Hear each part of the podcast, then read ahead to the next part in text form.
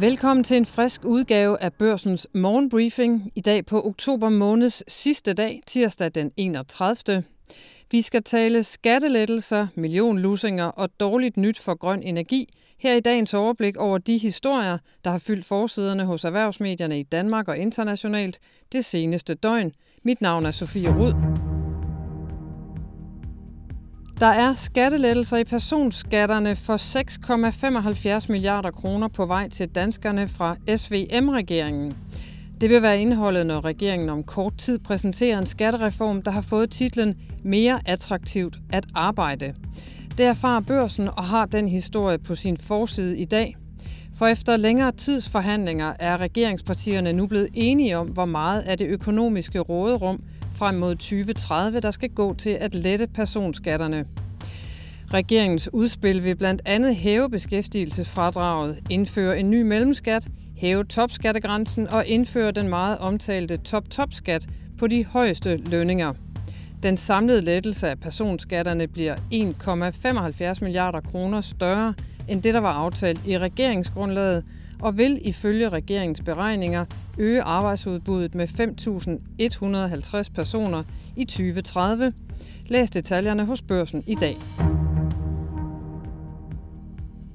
Ørsteds problemer i USA bliver det store omdrejningspunkt i det kommende regnskab for tredje kvartal, og ifølge flere analytikere i børsen i dag vil nedskrivningerne blive større end de varslede 16 milliarder kroner. En af analytikerne kalder regnskabet for en gyser. En milliardlusing på det amerikanske havvindmarked har allerede skabt en sand kursderut for Ørsted, der nu næsten har fået halveret sin aktiekurs siden årets start. Det skyldes en cocktail af udfordringer i forsyningskæden, højere renter, stigende priser på råmaterialer og komponenter, og alt det har fået økonomien til at skride for en række havvindprojekter hos Ørsted og flere af konkurrenterne. Også Finans skriver i dag om dårlige udsigter for grøn energi. Ifølge mediet er festen slut, og der er ikke længere økonomi i at opstille selvstændige parker med solceller og landvindmøller i Danmark. Det konkluderer øh, tænketanken Axel Future i en ny analyse. Det er blandt andet hæftige prisstigninger og nye politiske aftaler, som ødelægger økonomien bag solceller og landvindmøller, konkluderer Axel Future og advarer om, at den dårlige økonomi kan skrinlægge mange af de projekter, som ellers er i støbeskeen.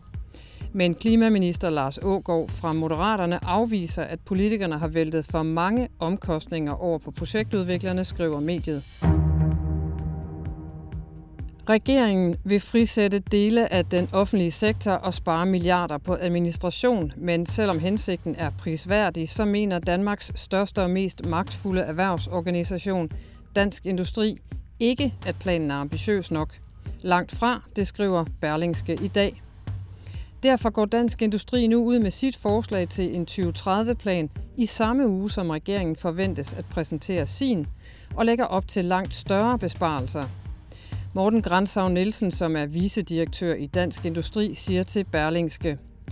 Vi bakker op om regeringens dagsorden for frisættelsen af den offentlige sektor, men vi tillader os at blive lidt mere konkrete og sætte nogle mere ambitiøse mål, siger han. Helt konkret vil Dansk Industri frigive mindst 20 milliarder kroner i den offentlige sektor i 2030 og reducere antallet af offentlige ansatte med 21.500 personer. Vi skal til udlandet denne gang over sundet til Sverige, og der er der ikke meget at glæde sig over for de danske virksomheder, der eksporterer til det svenske marked i øjeblikket. I tredje kvartal stod svensk økonomi nemlig bum stille. Konkret havnede væksten på 0,0 procent opgjort på kvartalsbasis. I andet kvartal lød væksten på minus 0,8 procent, og det betyder, at svensk økonomi er snublende tæt på at havne i en teknisk recession, som jo er to kvartaler med negativ vækst. Sverige er Danmarks tredje største eksportmarked, så når det går skidt i Sverige, så er det altså noget, der kan mærkes hos de mange danske virksomheder, som eksporterer varer og tjenester for 150 milliarder kroner om året til Sverige, det skriver børsen. Også tysk økonomi skrænter og har kurs mod en recession, når man ser på 2023 som helhed. Mandag fik vi den første opgørelse over, hvordan tysk økonomi udviklede sig i tredje kvartal, og her er der også tilbagegang. Også det kan mærkes hos danske virksomheder, eftersom Tyskland er et af vores absolut vigtigste eksportmarkeder, med en eksport på 217 milliarder kroner til Tyskland i 2022. De vigtigste varer til Tyskland er maskiner, fødevarer og tøj. Til krigen mellem Israel og Hamas, som eskalerede mandag, hvor det israelske militær mandag aften oplyser, at man har indsat flere tropper og artilleri i Gaza og dræbt snesevis af Hamas-folk, mens palæstinenserne oplyste, at israelske styrker nu er nået til udkanten af Gaza by. Det skriver flere internationale medier, blandt andet Financial Times, der tolker det som en optrapning af krigen. Samtidig afviste Israels premierminister Benjamin Netanyahu på et pressemøde mandag aften, at en våbenhvile kan komme på tale. En våbenhvile vil være, citat, at overgive sig til den militante palæstinensiske bevægelse Hamas, at overgive sig til terrorismen og barbariet, sagde Netanyahu. De amerikanske aktier åbnede den nye uge med solide plusser. Fremgangen var ganske bred, men især trukket af de store teknologiaktier, som varmede sig på flere gode regnskaber fra sidste uge. Og det på trods af, at renterne steg igen mandag. Men samtidig blev frygten for en eskalering af krigen mellem Hamas og Israel nedtonet, og det fik olieprisen til at bakke en smule. Men det her det skete altså inden den udmelding fra Israel, som jeg lige nævnte, som kom mandag aften efter, at markederne var lukket her amerikansk tid. Både S&P 500 og Nasdaq steg 1,2 procent i mandagens handel. Har hjemmelukket C25 også i plus mandag en stigning på 0,44 procent blev det til. Novo Nordisk var en af de største trækheste bag D+, med en stigning på 2,65 procent, mens DSV-aktien sprang i vejret hen mod slutningen af eftermiddagen og lukkede et plus på 3,1 procent.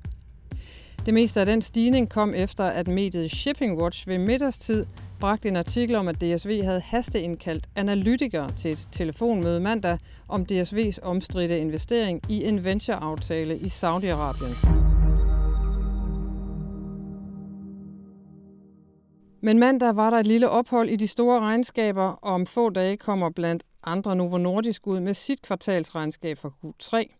Mens vi venter på det, så får du her en lille bid lyd med Camilla Sylvest. Hun er Executive Vice President i Novo Nordisk.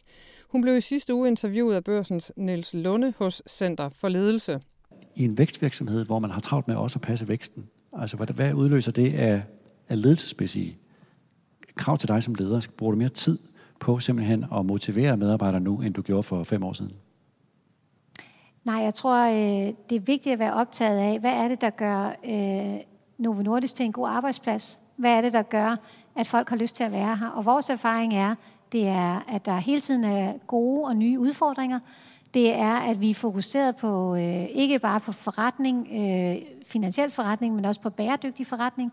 Det er det, mange af vores graduates, de, øh, de lægger væk på, når de, når de søger om at komme ind til os. Og så er det selvfølgelig, at, øh, at de også føler, at de har en vis tilknytning til virksomheden. Og det arbejder vi rigtig meget med.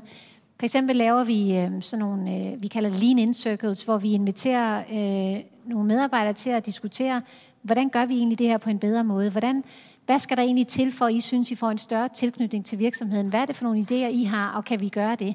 Og øh, i mit område for eksempel, så kommer der en masse idéer, og så snakker vi om, hvordan kan vi så implementere dem? Kan I egentlig selv bare implementere det her? Hvis jeg nu sagde, de idéer, I har, det gør I bare. Er det, kan, det, kan det lade sig gøre? Og så vil, så vil man kunne gå i gang med at gøre det. Og det er med på, at det ikke er alle virksomheder, der bare kan sige, så gør vi det. Men for det meste er det faktisk ikke nogen urimelige forslag, men nogle forslag, der gør, at folk føler, at vi er en del af den her virksomhed. Vi kan påvirke, hvordan vi gør tingene. Hele interviewet med Camilla Sylvest ligger som en udgave af podcasten Topchefernes strategi hos børsen. Der kan du høre mere. Og vi dækker naturligvis også Novos regnskab her senere på ugen.